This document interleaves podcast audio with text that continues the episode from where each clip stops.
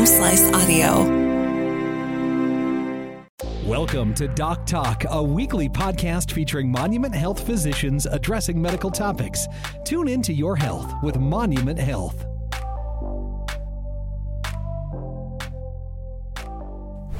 Welcome back to another edition of Doc Talk. I'm here today with Dr. Brewer. My name is Leslie Klein. Dr. Brewer is a board certified OBGYN with Monument Health, and you are also the program director up in Spearfish for Women's and Children's Services. That's correct. Well, thank you so much for coming up with us mm-hmm. today. We are talking about something that's hard to discuss, but necessary to do so endometriosis. Mm-hmm. And it just it's kind of a daunting phrase if you aren't that well educated on what it is or it's just been floated by you a couple of times. Let's start at the top. What exactly is endometriosis? So, endometriosis is a gynecologic condition where um, the lining of the uterus, which is what's called the endometrium, and that um, that same type of tissue implants in other places in your abdomen. So it can be um, on your fallopian tubes, it can be on your ovaries, underneath the uterus, anywhere in the abdomen. It can it can be located, um, and so those same types of glands and tissue are implanted in the peritoneum, which is the protective covering basically of your entire abdomen, and so that tissue um, is hormone responsive, and so as your ovaries function normally, it stimulates that tissue to grow, and it um, it releases some ant- some inflammatory type things that cause pain um, and um, inflammation in the abdomen, and so um, it's a relatively common condition that that women who have pelvic pain, you know, could have endometriosis. Um, it can be asymptomatic as well, but it's complicated um, in in how it occurs. Um, but it it causes a lot of chronic pain, painful periods, um, painful intercourse, that kind of thing. So. Is this something that often goes undiagnosed? Do people sometimes go without realizing that they have this condition? Yeah, it um, so endometriosis is diagnosed surgically. We can have some clinical suspicion that patients have it based on their symptoms, but many patients are asymptomatic. So there are times when we're doing surgery for other reasons that we find endometriosis. So say we're looking in there to do something else, and, and we may see endometriosis present, um, or sometimes on imaging studies we can see there are um, some cysts you can get on your ovaries that are very specific to endometriosis. They're called endometriomas. And so sometimes we'll get, have an ultrasound for some reason and we'll see something that looks like an endometrioma. Um, so that gives us a little higher clinical suspicion that somebody has endometriosis. Uh, but there are many patients who are asymptomatic. Do we, not myself, but does the medical community, do they have an understanding of what causes endometriosis? So that part is is probably more confusing. Um, it we have some theories as to what causes it. We're not exactly sure. Um, the the probably the best theory that there is is what's called retrograde menstruation. So when a woman has her period and that lining of the uterus sloughs off, that's what the period is. Um, some of that will go out the fallopian tube. So most of it comes down through the cervix into the vagina, but some of it will go out the fallopian tubes. And so that tissue then implants in the peritoneum. Um, there, there are other theories as well, um, only because uh, it can be found in other places, so that um, sort of makes that retrograde flow maybe questionable. So it can be found um, in other organs. It can be found in your bladder. It can be found in the in the bowel, rectum, or other bowel. Um, it can actually even be found in your lungs. So some of the other theories are that uh, it could be spread through the bloodstream. It maybe is spread through lymphatic system. Um, maybe stem cells um, can, you know, because stem cells can turn into any kind of cell. That may that may be a reason stem cells from the bone marrow could also um, implant in other places. And so it's a little bit, um, you know, an unknown type of thing. Um, the retrograde flow um, seems like the most realistic um, option, but it, it's probably more than just one thing. It's probably a complex variety of things.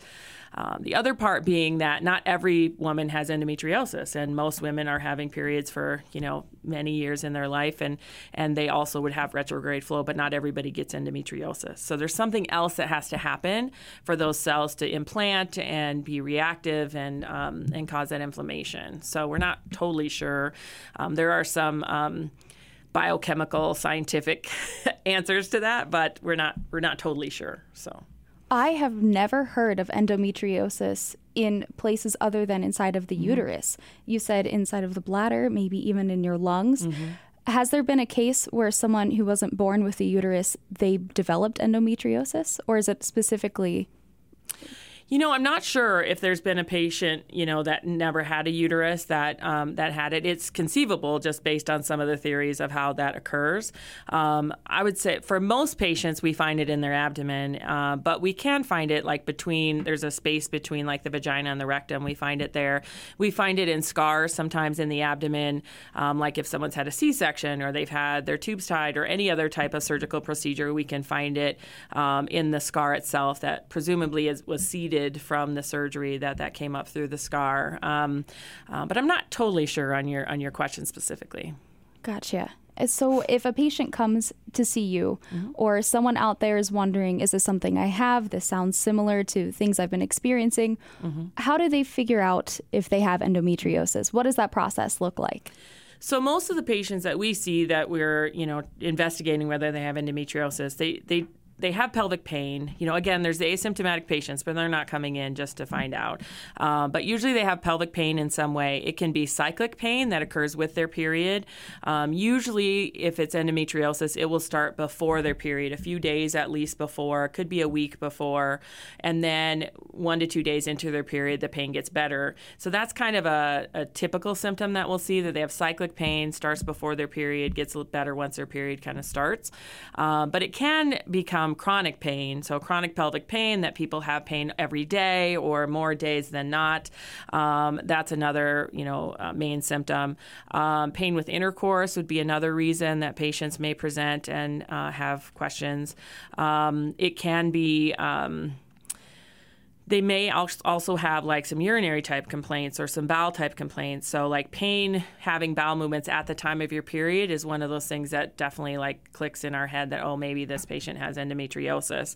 So those symptoms are you know there's a lot of them um, and so it uh, it's it can be kind of confusing because there are other things that can cause um, those same symptoms. So, so endometriosis specifically is diagnosed surgically. You have to actually do surgery to diagnose it definitively, um, which you know is is an invasive thing to do, and and so in a lot of patients we don't uh, we don't just do surgery right away just to see if someone has it. We kind of um, kind of look at their symptoms to try and decide if we think they have it or maybe not.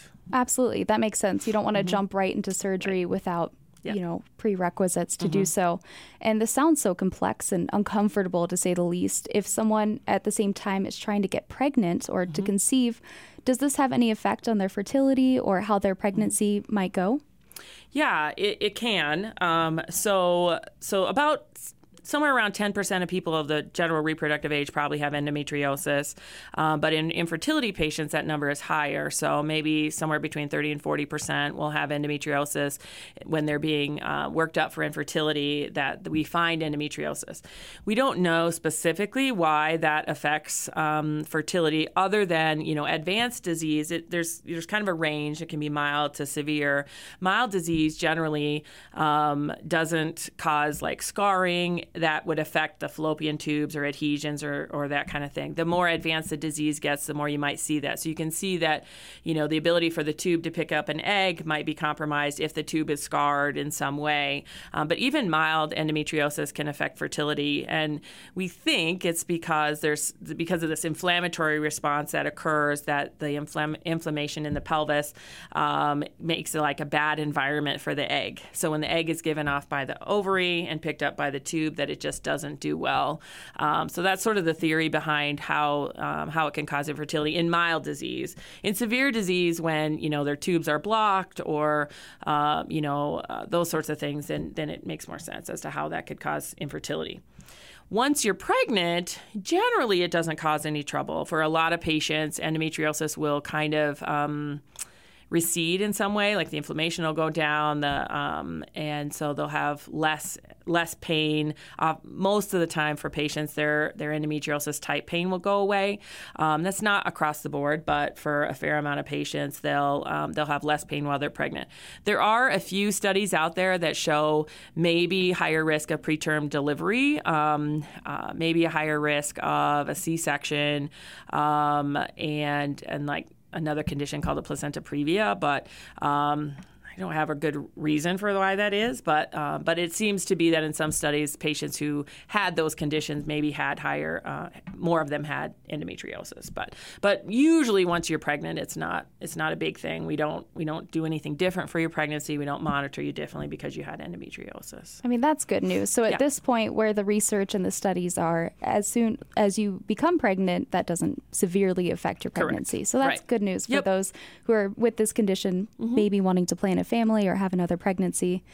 But before that, I think that there's a lot of taboo talking about uh, menstrual cycle pain, period pain. What are these symptoms? Are they normal? So, in your expert opinion, what does a normal period consist of? When should patients talk to their doctors? What are those symptoms like?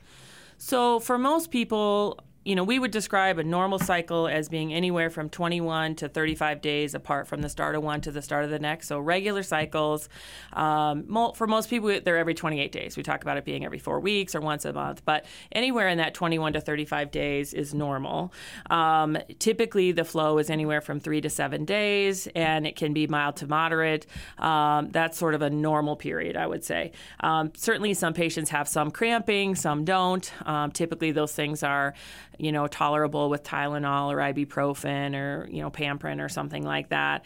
Um, so we would generally tell patients that if their if their periods you know when they should come see a gynecologist is if if they're excessive if they're having to change you know a tampon or whatever they're using more than every hour or two if um, the pain is so severe that it affects their daily life. Like they can't go to school they can't go to work it you know keeps them in their home um, if if that bleeding is heavy enough or the pain is bad enough.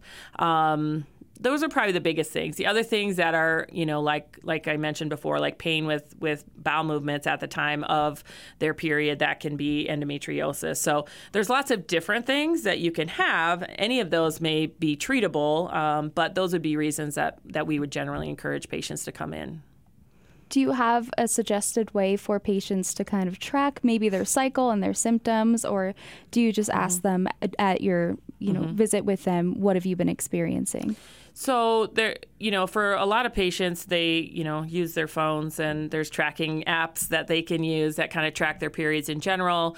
Um, and some of those apps do, you know, have ability to keep notes and, and things like that. I have patients who will come in with a planner that they, you know, or their calendar that they marked their cycles. And um, you know, I'd say for people who have pretty regular cycles, I don't worry too much about it. Um, but for um, you know people that are having trouble they'll start tracking those things um, and then when they come to see us they usually you know have kind of an outline of what's going on. And then we go through all the questions. We ask about bladder symptoms and bowel symptoms and um, you know intercourse and those sorts of things that that can be contributed and, and try and figure out you know if we think if we think it's endometriosis if we think it's something else so. Gotcha. Any data is good data, yeah right? right. Yep. So, if someone does have the diagnosis of endometriosis, what do you use to either manage the symptoms or is there a cure for mm-hmm. this? So, because endometriosis is diagnosed surgically, it's one of those strange um, illnesses that we actually try and treat before we diagnose it. Um, because, um, again, because we have to do surgery to diagnose it. So, for patients who come in that have clinical symptoms that it seems like they have endometriosis, we often will start with um, nonsteroidal anti-inflammatory, so ibuprofen, um, Advil, those types of medications. Um, primarily because the the condition, how it works, is that those those cells that are implanted in the wrong place, um, they release prostaglandins. Prostaglandins are chemicals that cause people to cramp. So that's why people have menstrual cramps. If you um, have an injury, there's prostaglandins release, and that causes inflammation. And so um, nonsteroidals like ibuprofen are anti-inflammatories that block prostaglandins, and so that's how they work to help with pain. Um, so for most patients, we start with that as well as usually something to suppress their ovaries uh, because the ovaries will stimulate that tissue to grow. So the way the ovaries work by giving off hormones in a cyclic fashion, they cause the lining of the uterus to grow, and then if you're not pregnant, you slough that off. Well, all those cells that are implanted in other places get stimulated as well, and so they're releasing chemicals, they're causing inflammation and causing pain. So by suppressing the ovaries, um, we can decrease that amount of inflammation. We also decrease the amount of endometrium that's available to implant in other places. So any type of uh, birth control, for the most part, birth control pill Um, there's you know both combined estrogen progesterone types. There's progesterone only. Um, any of those things, the shot, uh, the patch, those things can all help. Um, and so that's kind of our starting treatment. And then if if it works great. We still don't know for sure if you have endometriosis but you're doing better. And so we kind of leave it at that. Um, if it doesn't help then uh, then we may move towards a surgical diagnosis. Once it's actually diagnosed those same treatments we use um, for a lot of people that can be um, can work well for them. The benefit of having a surgical diagnosis is that we can treat it at the same time. So in surgery we would either um, cauterize or laser the endometriosis. You can excise it depending on how significant it is. Um, so people will get some pain relief from that. And then after surgery, we talk to them about going on that ovarian suppression or some sort of hormonal therapy to keep that tissue from growing. Um, that's sort of the basic treatments. There are some more advanced treatments if those things aren't helping.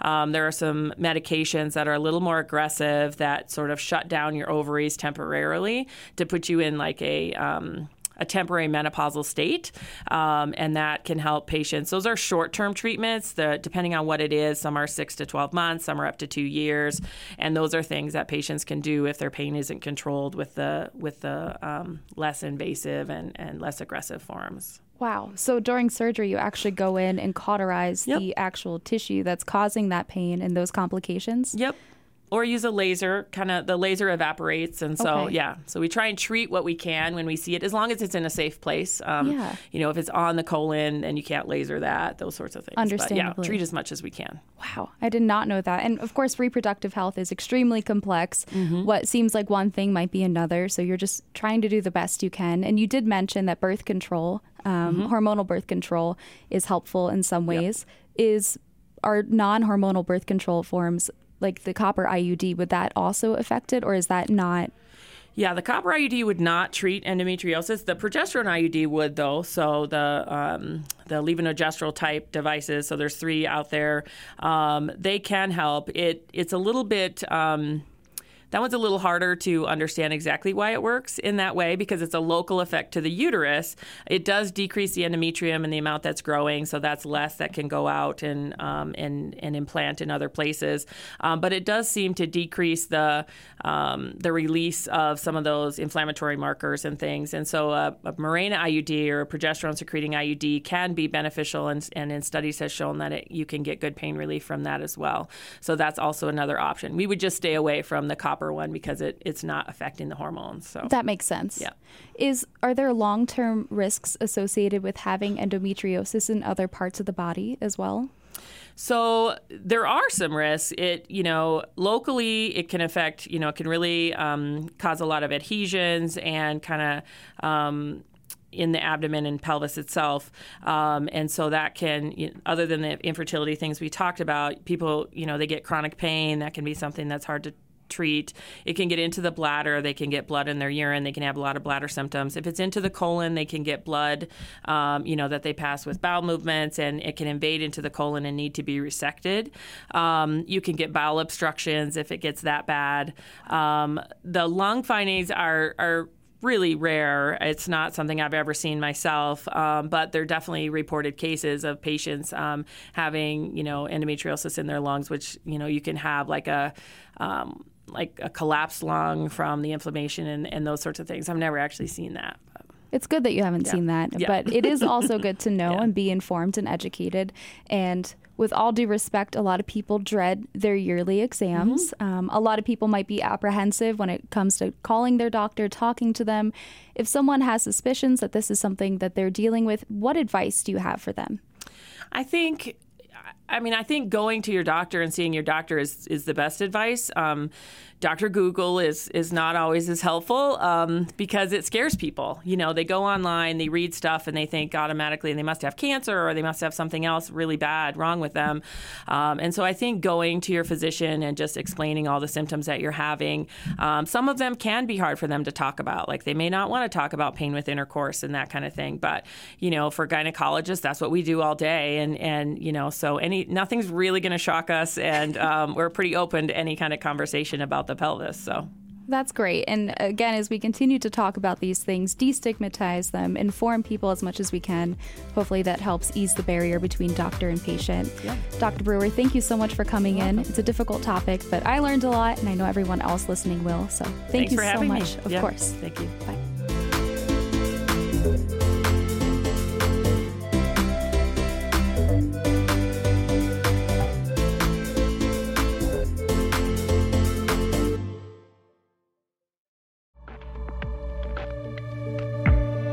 Doc Talk with Monument Health is recorded live at Homeslice Studios, hosted by Mark Houston, edited by Russ Haddon, engineered by Chris Jaquist, and produced by Kelsey Kinney and Rob Henry.